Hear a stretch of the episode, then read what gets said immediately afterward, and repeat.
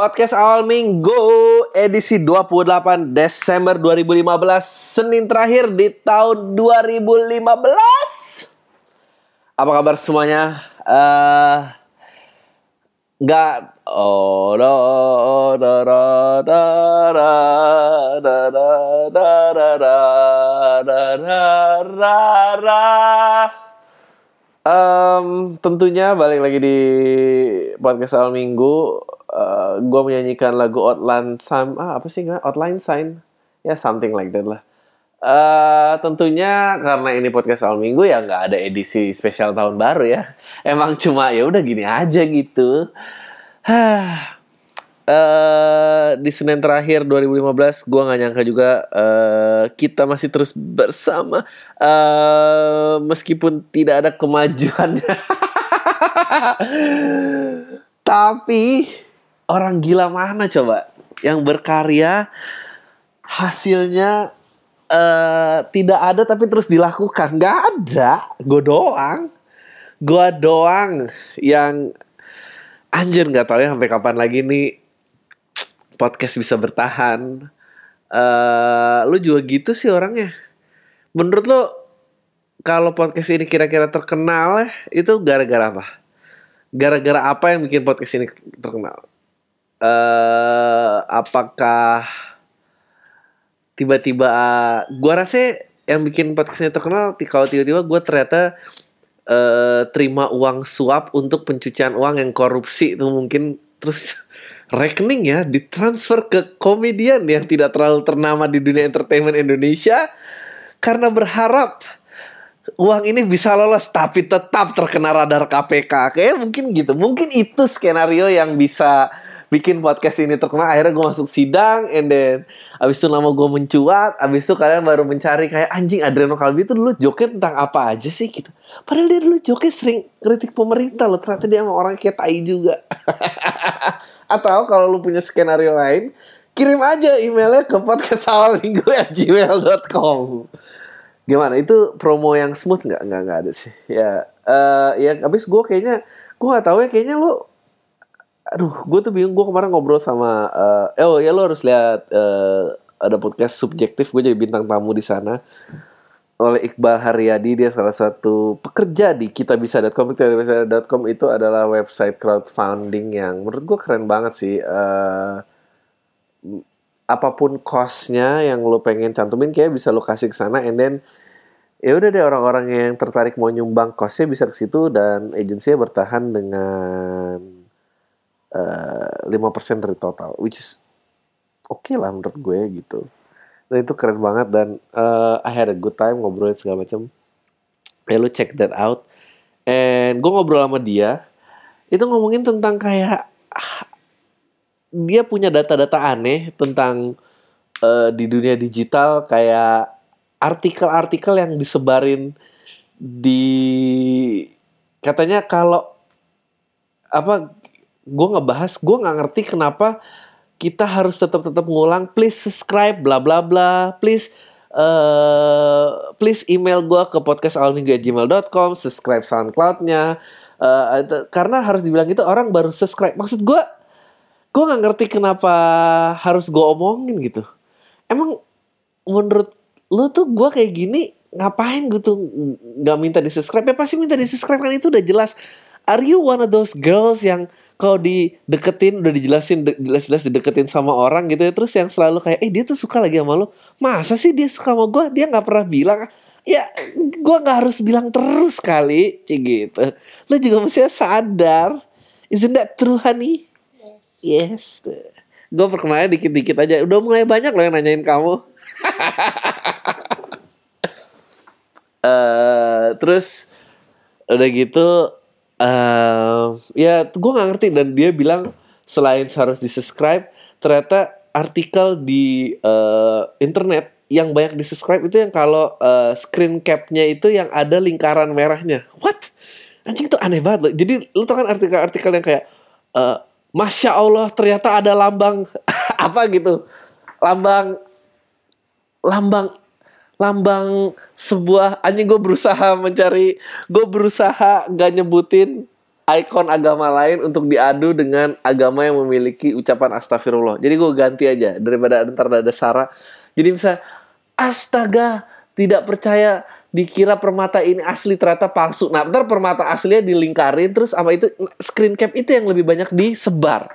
Jadi orang lihat lingkaran merahnya daripada mungkin kalau dikasih lingkaran merah tuh lebih kayak orang-orang langsung tahu kayak oh pasti ini fakta lah gitu. Gitu kali ya. Karena kenapa ya? Gue nggak ngerti deh. Ya gue bingung tuh gitu kalau gue uh, menerima saran-saran yang kayak gitu. Ya ini yang harus lakukan kalau lu pengen uh, get notice di internet, Alek. Gak, kita tuh kita tuh sebetulnya makin pintar makin bego sih. Gue nggak ngerti deh. Katanya dengan era internet ini terbagai informasi uh, gimana-gimana. Kenapa kita menjadi orang yang lebih bego ya? Kenapa faktanya tuh lingkaran yang itu akan tersebar lebih banyak. That's dumb, man. Maksud gue, kenapa bukan mutu konten gitu? Abis itu ntar pasti kayak gini debatnya. Ya kan demokrasi, that's what people want. If people react that way, then we should do. Ah, pasti tuh demand orang lagi. Kalau ngomongin bahasa marketing tuh, demand, demand. Lu tau gak sih kalau sabu tuh juga ada demandnya, tapi that doesn't make it legal gitu. Ya gak sih? Ini bukan memenuhi permintaan orang. This is tentang ya nggak tahu ya menurut gue menjadi. Terus lo tahu apa yang harus gue lakuin lagi yang katanya uh, katanya di YouTube biar rame yang nggak tahu. Gue harus ngelakuin yang yo yo yo yo apa? Nah gue udah sebut tuh yo yo yo yo. Apakah itu akan dikali lima? Apakah dengan menyebut yo yo yo frekuensi pendengar Uh, SoundCloud gue akan jadi lima kali lipat? Enggak kayaknya kayak people doing tiny stuff kayak um, nggak tahu. Gue kayak banyakkan marah-marah. Um, kita ngomongin apa ya? Gue actually gue udah nggak punya topik guys. Gue juga even udah nggak tahu gimana cara maintain podcast ini. Ini gue karena terbentur dengan karena udah sering ngaku idealis aja gitu terus. Ah, sebetulnya enam bulan juga struggling. Sebetulnya gue pengen nanya tuh lo sih. Sebetulnya yang dengerin podcast ini tuh kenapa sih? Coba dong ditolong dong ditulis uh, komennya. Cik gitu. Cara halus untuk minta komen. Komen please. Subscribe please. Lo gila, lo demen banget lo bikin pem- yang mi- punya acara melakukan hal-hal yang menyedihkan, begging-begging kayak gini.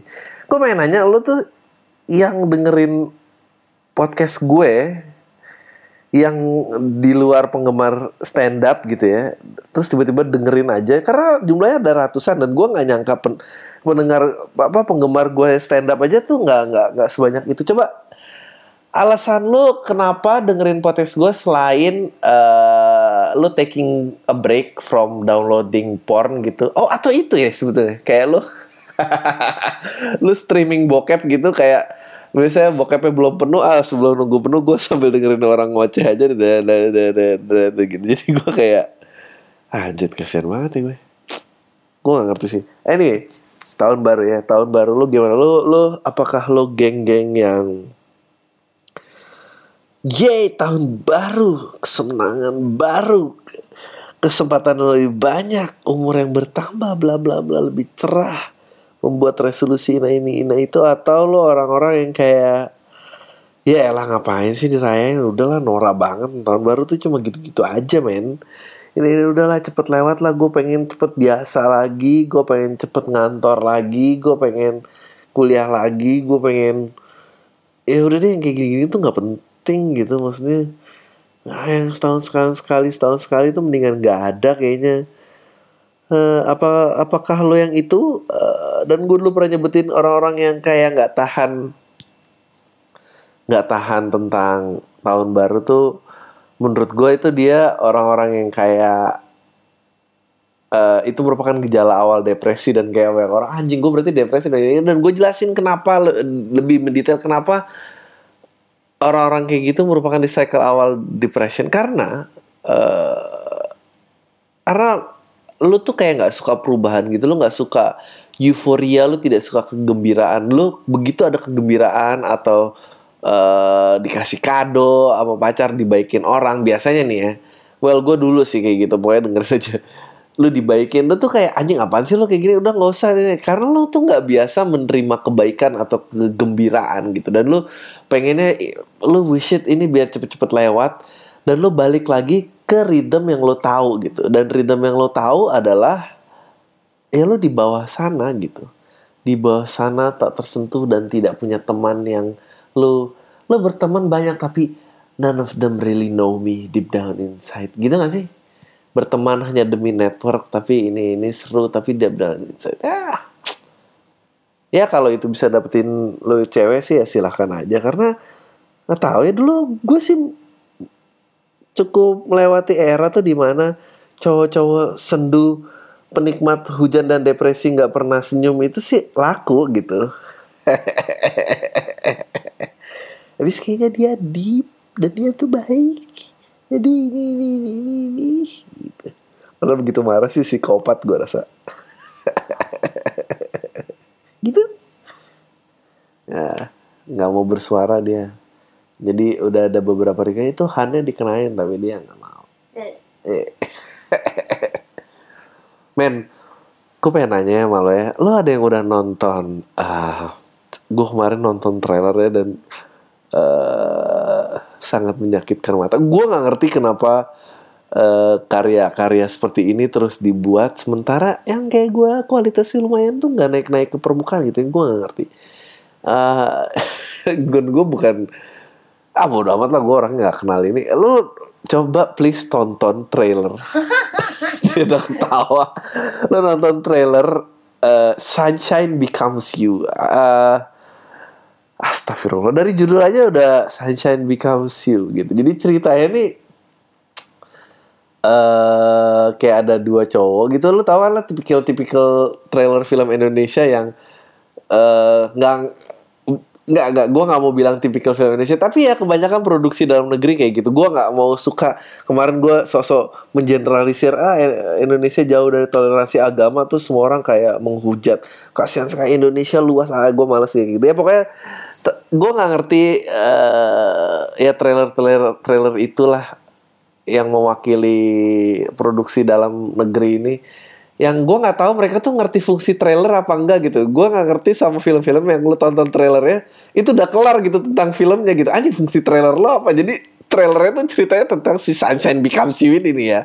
Sunshine Becomes You ini ceritanya ada kayak dua cowok gitu, dua cowok, dan ini dilihatin semua di trailernya gitu, dua cowok gitu yang kayak eh men ini ada cewek nih gue kenal, lu pasti suka deh sama dia, blah dia ciri ya ya gue ini latin. Nah terus tiba-tiba si ceweknya itu Uh, keluar gitu, ternyata ceroboh, terus dia jatuh tuh guling dari tangga, ketendang lah si cowok satu lagi yang mau ditenangi di uh, dikenalin itu. Nah ternyata terus cowok itu gelinding jatuh dan tangannya patah gitu, tangannya patah. Uh, terus oh my god, kamu baru aja menyakiti pianis ter pianis jenius generasi kita, tahu nggak sih? Kamu nyederain tangannya lagi, dia gimana nih? Kalau habis itu dia cut di mobil dengan kabriolet terbuka itu. Uh, tolong batalin semua konser saya ya. Boston, Chicago, New York semua. Gue kayak gue gak ngerti gitu. Nah terus di trailernya lagi. Uh, nah si cewek ini penari balet. Lu pasti suka dia. Habis itu patah bete-bete. Ya udah sebagai ganti rugi, kamu nih harus ngelayanin saya. Jadi pembantu saya. Ngelaksanin semua kebutuhan saya tanpa dibayar. Nah, terus lu tau lah ceritanya. Kalau dia sering nyuruh-nyuruh ina-ina-ina itu, terus akhirnya jatuh cinta nih. Nah, terus uh, pokoknya jatuh cintanya tuh gara-gara dia di kampus yang sama gitu di U S, ada kampus. Kampus apa namanya? Arts and Performance. Juilliard ya? School of Performance. Iya, Art and Performance School gitu. Juilliard tuh pokoknya sekolah prestis di Amerika, bla bla bla. Siapa ya? Kamu uh, si- kenapa tasnya atau apa gitu, ada kantong gitu. Ini ju- kampus Juilliard dapat dari mana? Kamu yang di Juilliard apa dikasih orang? Enggak, aku tuh ini ini. And then we like to welcome next performance. Biasalah uh, untuk meningkatkan mutu harus ada pembicara Inggris di dalam film untuk meningkatkan level sophisticatedness. Uh, terus dia terpukau lah sih ngeliat si cewek ini. Oh ternyata cewek ini nih satu level nih sama gue gitu. Nah. Uh, apa levelnya sama gue, terus gue jadi mulai kenal lebih banyak apa ini ini Terus temen yang tadi kayak, men gue kira lo sih sebel sama si A, kenapa serain lo jadi sekarang mau ne- nelpon dia, ngajak dinner dia gini-gini. Terus dia si cowoknya itu kayak, gue cinta dia men. Dan ini diceritain di semua di trailer ya, kayak gitu sampai akhirnya tangannya dia udah sembuh nih. Nah yang disembuh dia terus main piano, main piano terus uh, partiturnya ketiup angin gitu, terus diambil. Eh kamu jangan lihat itu, apaan sih? Eh aku mau lihat dong gitu. Terus kayak aku mau lihat dong gitu. Enggak ini lagu aku yang belum selesai. Emang lagunya apa judulnya? Sunshine Becomes You. Dan terus abis trailernya, terus gue tuh kayak, terus orang tuh ngapain ya nonton filmnya? Nah, itu gue juga tahu ceritanya itu gitu. Aduh, yang gue nggak tahan adalah anjing Sunshine Becomes. Gue tuh gue nggak tahu harus mulai dari mana sih. Arjuna Ali menurut gue aktor yang lumayan ya dulu. Uh, Dia main realita cinta dan rock and roll gitu, itu keren menurut gue. Terus dia main ganteng Taylor ya Han. What was the? I don't know. Ya pokoknya tuh Inggris juga biasa dia. Biar sophisticated ya. Um, ya pokok ganteng Taylor kalau nggak salah. Uh, itu juga lumayan gitu. Maksudnya. Um, Eh dia main ganteng Taylor, pokoknya adalah yang penjahitnya siapalah. Hah? Eh cerita gitu. Oke. Okay. Eh, anyway. Ah, gue tuh nonton film ini gitu. Eh nontonin trailer ini, oh, gue ketawa pinggal-pinggal. Maksud gue, kenapa kenapa lo bikin kisah cinta yang yang jauh dari kenyataan gitu? Seberapa persen sih orang Indonesia? Ini kayaknya sih produksi India gitu. Orang Indonesia yang ngerti Juilliard School gitu. Gue aja tuh kayak apaan sih nih Juilliard School bla bla bla gitu.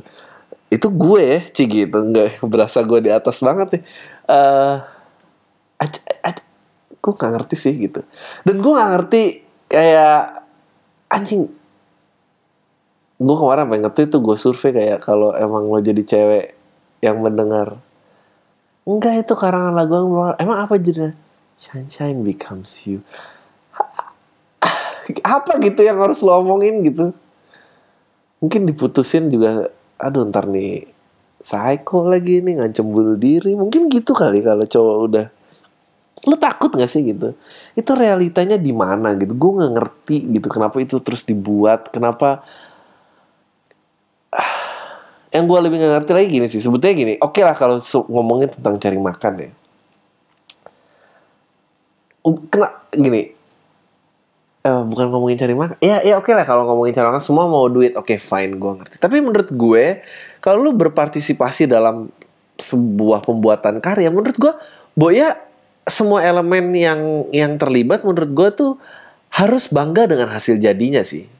Menurut gue aktor yang terlibat si Arjuna Ali tuh, oh iya iya dia harus bisa meyakinkan dirinya. Oh iya kalau gue bilang ke cewek Sunshine Becomes You, dia mau kok jadi pacar gue. Dia harus yakin itu. Kalau dia gak bisa meyakinkan itu di dunia dia, menurut gue lu jangan berpartisipasi sih. Kenapa lu pengen ikutan sama sebuah bentuk yang lu tahu lu gak bisa promosiin ke temen deket lo? Lu gak mungkin jadi.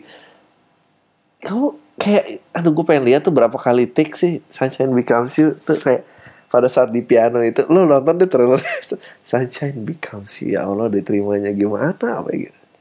Emang apa judulnya ini? Sunshine Becomes You. Astaga.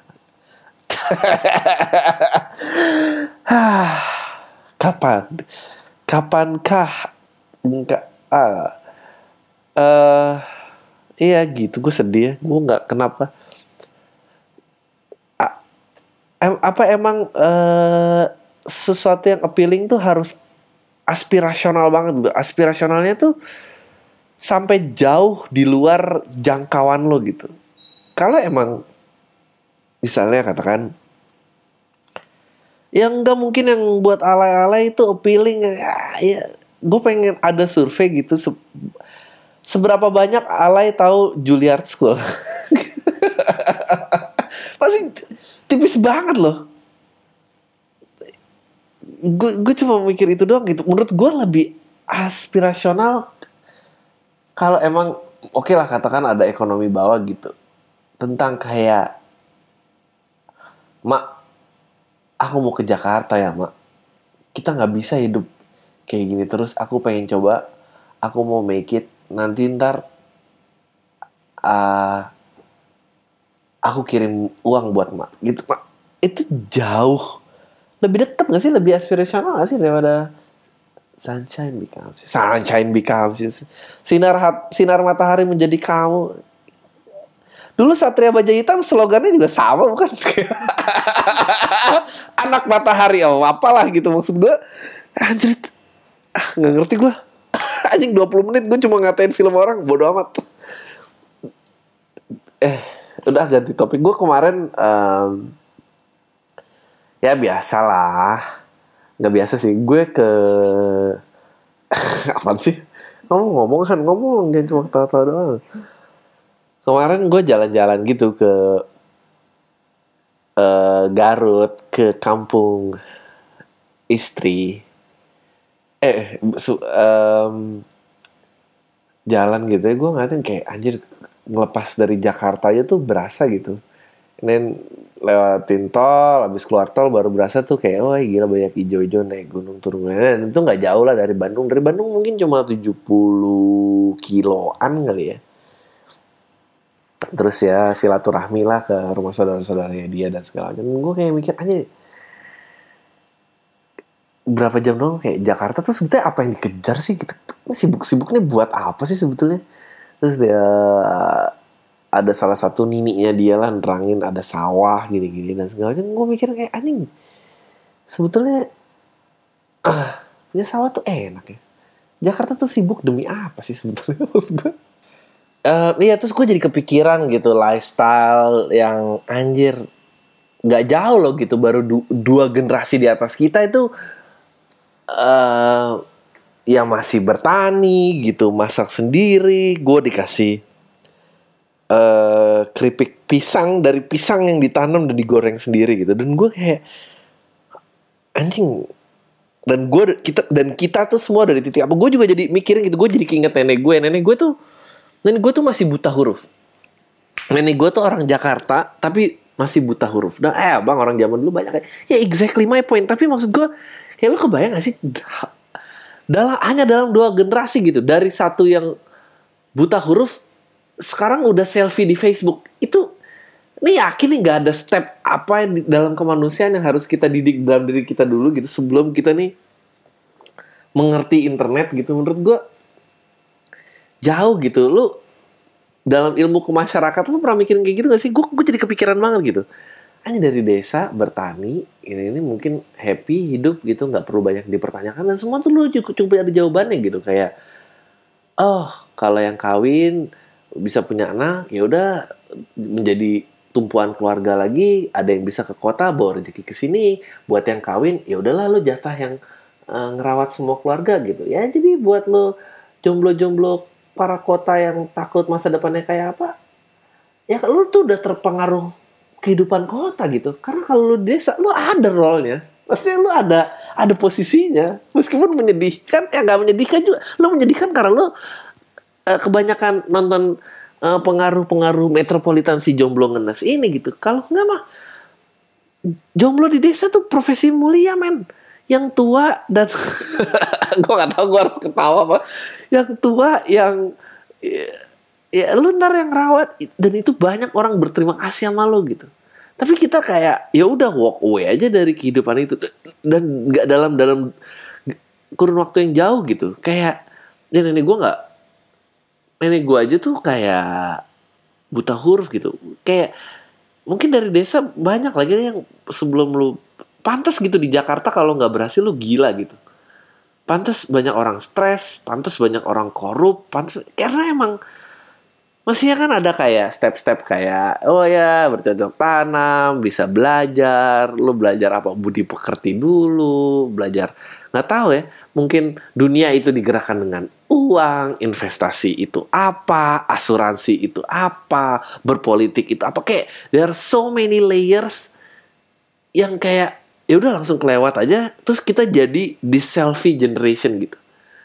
Ya terang aja semua yang di internet tuh kampungan gitu. Maksudnya gue ngerti gitu, kayak eh mungkin make sense kali kenapa artikel yang tadi gue sebut ada lingkaran merah itu lebih banyak disebar gitu. Atau yang nyebut yo yo yo dalam ya nggak tahu, mungkin gue idiot, yo yo yo dalam internet itu lebih banyak di-subscribe. Ya mungkin gue an idiot, tapi gue rasa itu ada benernya sih, nggak ada substansi gitu.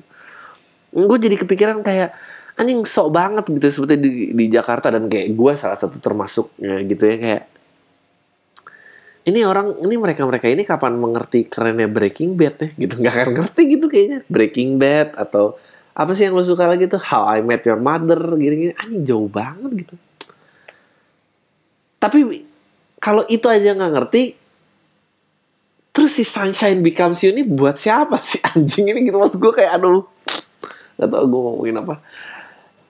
It just terus gue tuh paling gue paling suka kalau ke tempat-tempat kayak gitu ya. Uh, apa ngeliatin toko-toko lokal gitu, toko-toko lokal bukan cuma toko kelontong tapi toko toko yang udah jadi medium size gitu, kayak misalnya tuh ada Yomart, ada Borema gitu, kayak uh, itu tuh kayak department store-nya atau serbanya mereka lah gitu. Dan gue kayak anjingnya ini toko ini gitu buat lo yang yang ngerasa ya enggak Indonesia mestinya uh, harus siap bersaing dengan internasional lah gini-gini. Fuck you, tau nggak? Lo pikir lo jalan dan lo lihat gimana caranya toko itu bisa survive lawan yang internasional. Beneran deh, nggak akan bisa. Ini gue kayak it, it it kills me, kayak in ten years ini akan diembat Circle K nih gitu. Ini ini akan diembat sama Uh, apa Carrefour, Carrefour, Carrefour dan segala macam gitu. Kayak emang emang ini lah gue jadi kepikiran emang ya emang ya mungkin ya pernah gue sebut dulu gitu ya, mungkin emang ngeberantas korupsi itu harus perlahan gitu, karena emang uh, yang melindungi produk dalam negeri itu cuma korupsi kok. Gue percaya eh, mestinya dilindungi dengan, oleh kebijakan, tapi kan kita lebih nafsu berkorupsi daripada buat kebijakan yang baik. Jadi kayaknya ya udah gitu ya, karena orang-orang nggak bisa investasi karena yang minta upeti buat berinvestasi di sini tuh terlalu tinggi. Jadi orang-orang mundur, itu yang mana itu?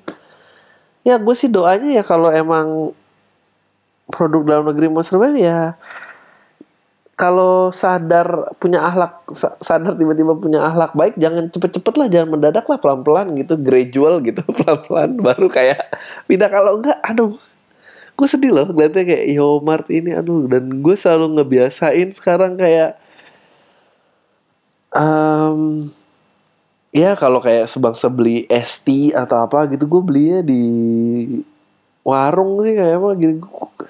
Damn you, gue tuh gak percaya sama korporasi gede. Inilah salah satu uh, penyakit jiwanya podcast ini ya. Tapi gue eh itu ada benernya, gue gue lebih baik rezeki gue kasih saudara sendiri lah. Gue gak percaya tuh with all that persaingan internasional bullshit dan gini-gini. Gak ada, men. Hah. Ya gue cuma sebentar sih, akhirnya terus gue balik gitu ya.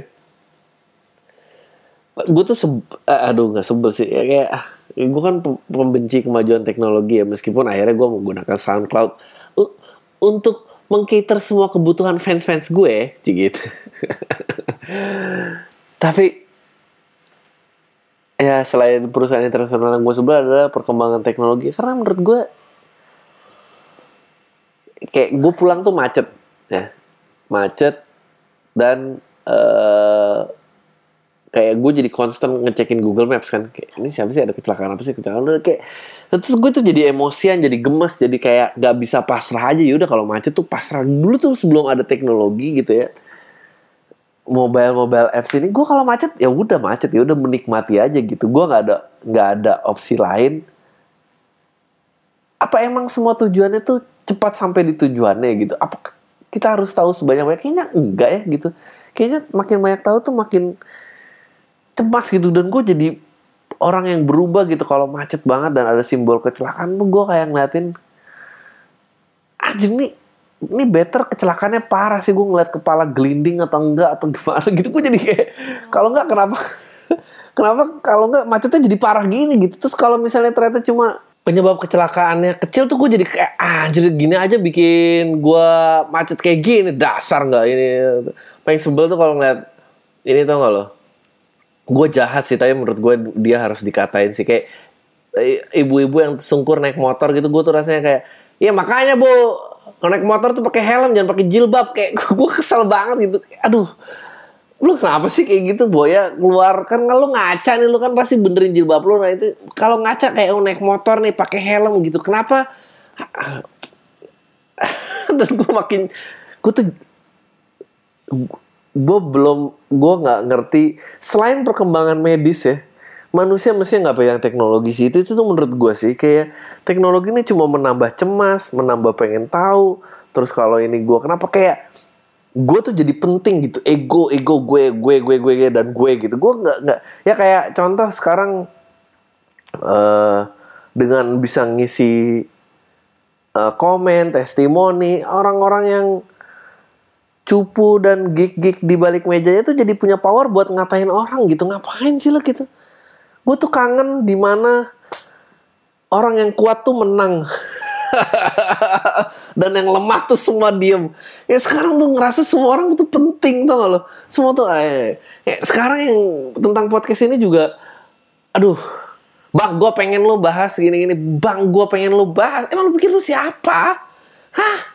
Lo teman aja gak punya. Jadi terus gue kayak lo jadi punya kekuatan gitu. Gue gak, gak setuju gitu. Gue kangen dimana nggak semua di zaman dimana nggak semua orang terhubung, dimana nggak semua orang punya kekuatan. Ya oke okay lah kalau ada yang kekuatan lu seorang abusive, tapi gue ah udah kebalik-balik gini zaman, gue nggak ngerti sih.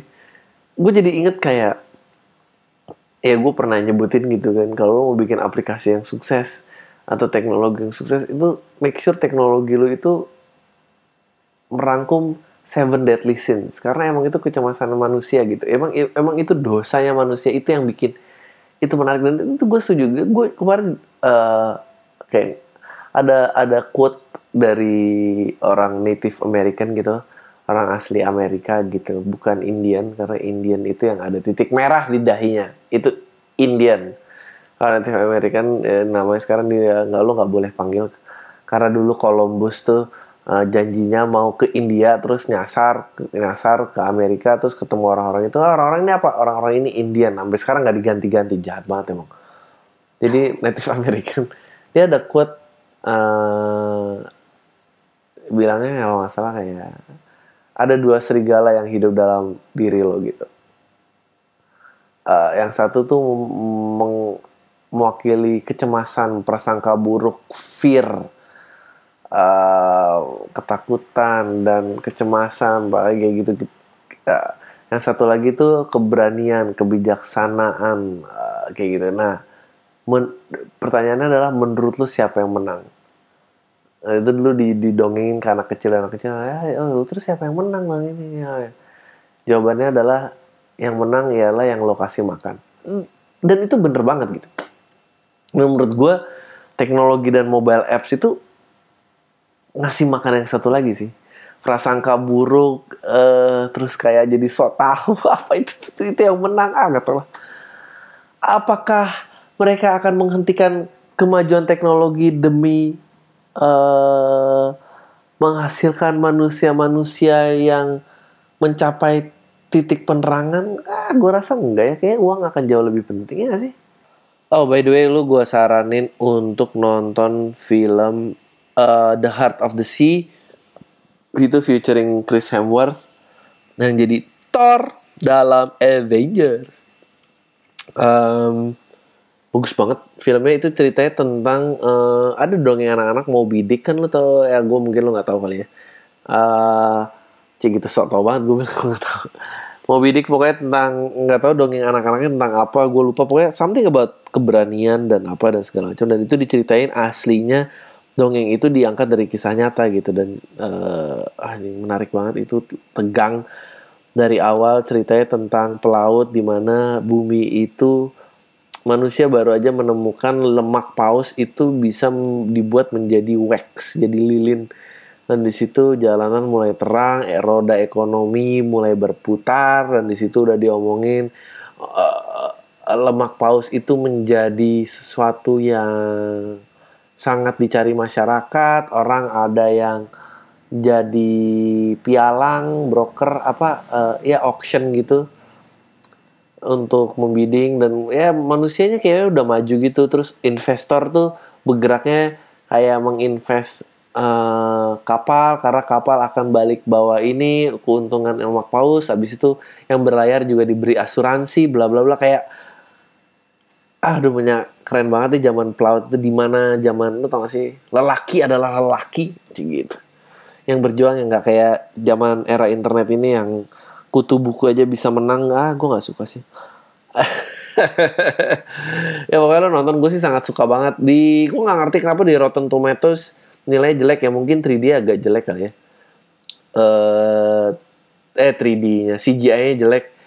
Um, tapi ceritanya bagus banget dari detik awal sih tegang. Di I M D B ratingnya bagus, tapi di Rotten Tomatoes jadi ah oh ngomong-ngomong tentang uh, ngomong-ngomong tentang apa tadi, C G I. Ini ini, ini sebuah kisah lucu. Ini, ini, ini lo biar tahu betapa perbeda ber, tertinggalnya dunia hiburan ya. Uh, Indonesia, eh bukan Indonesia, Jakarta lah ya, dengan luar. Jadi di luar itu uh, industri filmnya lagi mengalami krisis gitu, di mana semua investasi investor tuh semuanya mau invest ke film-film yang ber-C G I karena disitulah duitnya gitu, disitulah yang pasti laku gitu. Jadi kayak Star Wars, all Marvel's movie, D C movie, yang heroes-heroes gitu terus menggunakan efek ber- berat, Jurassic Park, itu duit ngalir ke sana semua karena udah terbukti formatnya kalau invest di sini nih pasti untung gitu. Uh, apa dan terus ya udah, jadi tuh mereka krisis gara-gara film-film kayak Godfather atau You Got Mail, Sleepless in Seattle itu nggak akan nggak akan dibuat lagi gitu. Film-film yang menitikkan berat dengan cerita itu udah nggak buat lagi karena orang tuh pengennya uh, yang apa efek-efek yang sampai beler gitu, yang kayak gitu. Nah kalau di Indonesia ternyata formatnya adalah setan seksi dan jomblo. Mengejar cinta dan segala macam. Ya itulah perbedaannya. Kalau di Amerika itu adalah C G I. C G I Amerika tuh adalah di kita setan seksi dan orang mengejar cinta. Udah, gue tuh ngatain mulu kapan mau diterimanya lo, Dri. Lo kalau kayak gini cara lo tuh nggak bener, Dri. Mau masuk dan diterima di dunia hiburan Indonesia nggak akan bisa. Orang tuh nggak siap. Ah, apaan sih lo? Ya udah bodo amat. Udah, gue mau baca email aja. Oke, ini dari uh, Rizky. Hai bang, gue suka banget sama podcast lo yang kayak tai. Gue ketinggalan sih dengerin podcast lo. Gue baru denger pas lo udah upload tujuh belas podcast. Dan gue mau dengerin podcast lo secara berurutan. Dan saat ini gue udah dengerin sepuluh podcast lo. Anjing. Ngapain sih? Ya gak apa-apa lah. Itu gue cuma curhat aja sih bang. Gue punya pertanyaan bang soal relationship. Jadi gue ini punya temen yang udah lama deket banget. Dia teman S M A gue. Tapi gue baru deket pas udah lulus karena gue sering bercandain dia bareng. Gue sering bercandain dia. Sekarang gue ngerasa dia kayaknya suka sama gue. Ah, bisa aja loh. Tapi sebenarnya gue cuma anggap dia teman. Tapi gue seneng kalau lagi bareng dia. Dan sebenarnya gue juga ada rasa sama dia waktu S M A juga mau deketin dia. Gue ajak dia jalan tapi dia nolak mentah-mentah. Lah, lu gimana sih? Katanya dia suka sama lu tapi sayangnya dia ini pendek. Eh dia juga udah nolak lo kali, tai banget sih lo. Dan gue kurang suka cewek pendek. Lah kayak dia mau sama lo. Gue pengen sahabatan aja sama dia. Anjing, ini orang gila ya. Gimana sih? Hah? Nah gue Oke gue ulang ya. Gue punya teman udah deket banget. Dia teman S M A gue. Tapi gue baru deket udah lulus. Oke. Karena gue sering bercandain dia. Eh, karena gue baru dekat pas udah lulus karena gue sering bercandain dia. Oke, gue ngerti. Sekarang dia, sekarang gue ngerasa dia kayaknya suka sama gue. Nah, ini berdasarkan apa? Kan lo ajak dia jalan, lo ditolak, tai banget lo. Nih kayak gini-gini yang dengerin gue nih. Aduh, astagfirullah. Apa emang mestinya gue tuh? Ah, tau. Gue baca lagi nih. Sekarang gue ngerasa dia kayaknya suka sama gue, tapi sebenarnya gue cuma anggap dia teman. Tapi gue seneng kalau lagi bareng dia. Dan sebenarnya gue juga ada rasa sama dia waktu gue mau deketin dia. Gue ajak jalan dia tapi dia nolak. Waktu S M A, apa sih? Gue pengen sahabatan aja sama dia karena dia orangnya baik, sering bayarin gue. Anjing, telai banget nih. Dia ini cantik menurut gue. Tapi gue takut dia bosen temenan sama gue. Karena dia maunya lebih dari sekedar teman. Gue tahu dia suka sama gue. Abis gue jalan sama dia, dia selalu di petnya itu sering dengerin lagu-lagu yang ujungnya minta ditembak.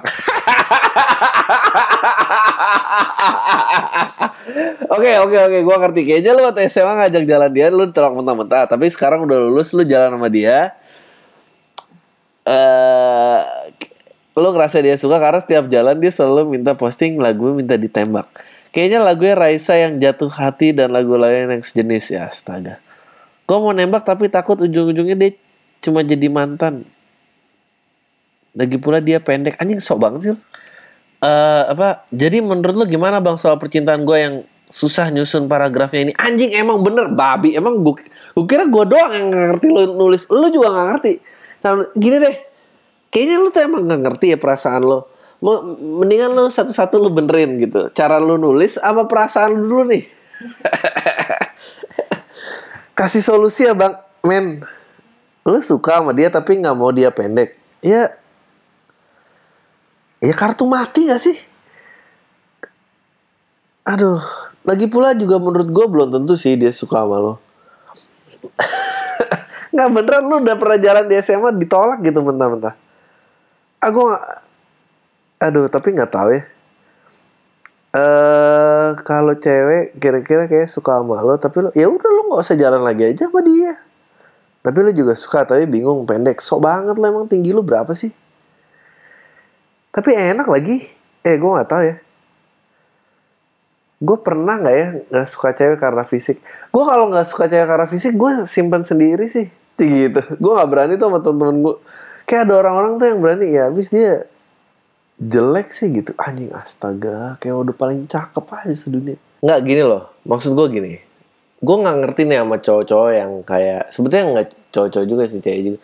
Kayak, kan lu udah tahu dia pendek. Maksud gue, dia kan pendek dari dulu. Maksud gue, dia ini sama kayak kalau lu putus beda agama gitu. Kayak, ya kan dari awal udah beda. Lu kenapa juga masih mau? Mendingan sih ya. Oh, gue tahu, gue tahu, gue tahu, gue tahu. Mendingan lu coba cium aja dulu. Enak nggak lu nunduknya sampai mana? Kalau nunduk jauh banget, kalau berasa nggak tahan lima menit, ya mendingan. Atau enggak? Itu jadi alasan jadi alasan kayak, sayang aku capek nih kalau ciumannya berdiri, tiduran aja gitu.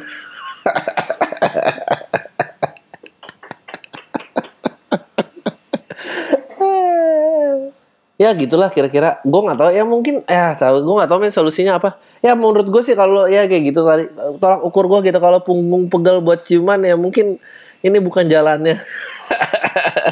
Udah yang berikut. Uh, ya, halo bang, gua Ai. Dulu kan lu pernah bahas soal pergolongan bokep folder sesuai nama, negara, dan bla bla bla. Gua ketawa puas waktu itu karena gua termasuk kolektor. Teman-teman gua juga ngarep ke gua. Kan bener kan? Cara cuma gua yang punya harddisk eksternal gede dan wifi kenceng di rumah anjir. Tapi pas gua bahas bokep hari ini, gua jadi mikir, iya muak sih gua, bokep juga cuma gitu-gitu. Makin kesini mak- bakal kecanduan. Tapi kayaknya gua kepancing saran lu untuk bakal hapus semua, dan teman-teman gua kayaknya bakal ngamuk. Ba- Kalau dia ngamuk, gue bilang aja dapat saran dari podcast kampret lo. By the way, total koleksi gue hampir satu terabyte. Anjing. Satu terabyte bakal musnah semua. Hahaha, bang. Thanks ya bang. Akhirnya setelah sekian lama dengar podcast lo, ada gunanya juga. Bye, tetap tai ya. Send from my iPhone. Cie gitu. Jadi, seperti yang kita tahu, pengirim yang ini adalah, uh, kalau kita bisa baca, dia cukup menengah ke atas karena dia punya harddisk eksternal satu tera. Cuma didedikasiin buat Uh, bokep, di rumahnya langganan wifi, dan dia punya iPhone. Lumayan kan pendengar gue tuh gak alay-alay lo, meet up semua nih. Send from my iPhone, send from my iPhone. Bangga banget nih semua. Bagus men, gue uh, ya gua, itu, itu juga yang gue lakuin sih. Dengan yaudah gue gak usah pikir panjang, semua jerih payah, uh, downloadan atau torrent-torrent yang gue nyalain selama seminggu cuma buat nyariin ini biar full. Akhirnya gue delete tanpa inilah.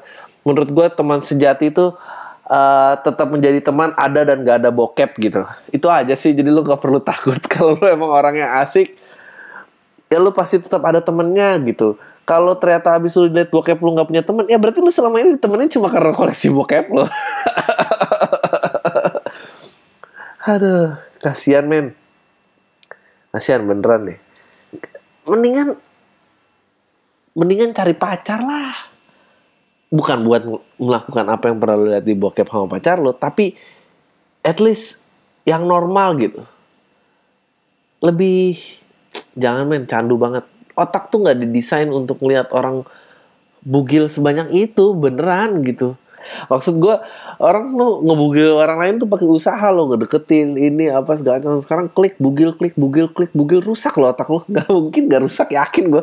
Kalau nggak ada researchnya, ya nggak tahu lah, mungkin suatu saat ada kali era di mana penganduan moral baik manusia tuh diambil dari podcast ini gitu. Dari buku psikologi mana gitu. Kecanduan bokep dapat merusak otak, klik bugil, klik bugil. Quote dari podcast awal minggu dua puluh tujuh Desember dua ribu lima belas. Jangan, udahlah, percaya lu melakukan hal yang sangat baik. um, Iya, parah men, ntar semua gak exciting.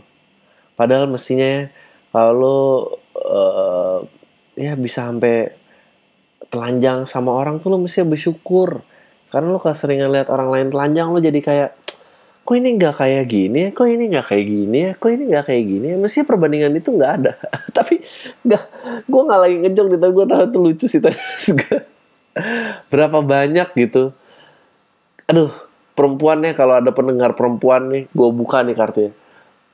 Berapa banyak cowok tuh yang mikir, yang mestinya lihat lu telanjang aja tuh bersyukur, tuh jadi mikir kayak, kok dia kurang ini, kok dia kurang itu. Mestinya dia gak punya loh perbandingan itu. Gak punya perbandingan itu sebanyak itu mestinya. Terang aja lah semua ngecewakan. Orang liatnya punya ini, bokep. Udah gitu membajak lagi, idih amit-amit. Mau jadi apa akhlak manusia. Udah sering nonton bokep bajak lagi. Kira-kira akan ada neraka khusus gak ya mengikuti perkembangan zaman modern ini? Atau ya, udah berikutnya. Ini dari Faiz. e, Bang, gue pendengar setia dari Malang. Gini bang, kan gue kerja part time di hotel. Nah kebetulan kemarin helm gue hilang di parkiran hotel. Terus di situ kan ada C C T V. Anjing dia C C T V-nya C C T V, S I S I, nggak apa-apa kok, bebas. Gue tanya, boleh dong kalau gue lihat hasil rekamannya? Eh, dia bilang nggak boleh. Katanya sudah ketentuan hotel. Gue ke H R D, eh apaan tuh? Ada polisi. Gue ke H R D, eh malah disatain kalau naruh helm di jok. Eh, iya sih salah gue. Gue, tapi kalau dikasih rekaman kan sehingga ya gue tahu satu beneran hilang atau ada yang jahil. Dua, siapa tahu yang ngambil teman part-time juga pas lagi banyak yang part time. Eh tainya beberapa hari lagi gue tanya lagi tuh Satong, karena dia yang boleh lihat. Katanya dia yang ngambil itu perempuan pakai hijab bawa motor. Dalam hati gue nggak percaya tapi nggak puas. Gimana lagi? Menurut lu privasi macam apa yang dilindungi si hotel ini? Toh ada helm hilang di kampus gue, semua diperhitungkan secara transparan dan terbuka. Thanks. Boleh tolong jawab di podcast awal minggu berikutnya. Gue kasih tahu kenapa. Karena hotel itu banyak orang nggak kawin check in. Jadi lu kalau misalnya uh, minta lihat C C T V-nya ketahuan dong semua orang-orang berzina di kota lo. Jadi hotel tuh mahal karena dia harus menjaga uh, privasi orang-orang yang niat melakukan dosa kata masyarakat. Sebetulnya sih ah, gue gue nggak percaya itu, tapi gue ya kira-kira itu sih salah satu yang dilindungi. Kalau ada pejabat atau apa atau artis apa yang bayar ini ini ini itu emang menurut gue emang nggak boleh dan nggak nggak apa-apa sebetulnya. Nggak ini, ini semua jadi salah paham karena menurut gue kalau mau check in ya check in aja gitu. Astaga naga, aduh gimana mau laku nih podcast kok malah menyuruh orang check in. Enggak, tapi beneran lo menurut gue sih kalau emang lo dewasa dan kan apa yang lo mau lakukan dengan hidup lo begitu ya ya udah begitu aja nggak apa-apa gitu. Jadi kan kalau ada helm orang hilang kan bisa dicari tahu sebetulnya itu helm kemana. Sekarang kan kasihan kan, kalau orang helmnya hilang gara-gara orang yang check-in tuh takut disebarin, padahal mah gak ada yang mau nyebarin. Tapi ya buat lo Faiz, sebetulnya itu gue rasa yang berusaha dilindungi oleh hotel lo. Ya inilah makanya kalau emang pada munafik gini emang jadi susah gitu yang kehilangan helm. Kasian. Bilang aja coba lo tes ke hotel lo, Pak saya tahu Pak orang-orang yang check-in juga mungkin belum pada nikah gitu, tapi saya nggak peduli, saya cuma pengen tahu helm saya di mana, gituin aja. Kita sama-sama tahu lah Pak, udah sudah pada gede. Hotel apa sih kalau boleh tahu gitu.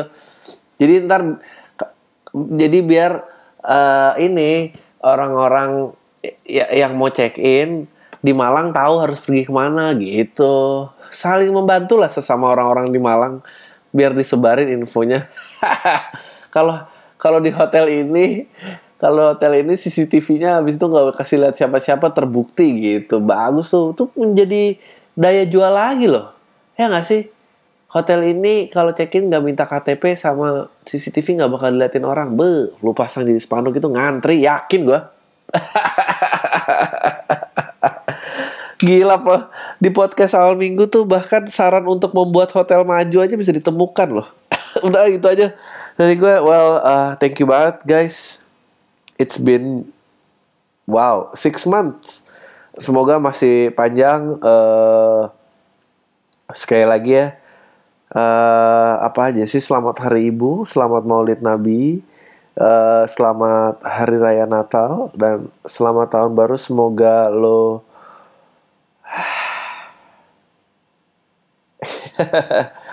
oh, semoga semua baik-baik saja dan dikelilingi sama orang-orang yang tercinta. Ah, tai banget lu semua. Deh, I'll see you next year. Bye.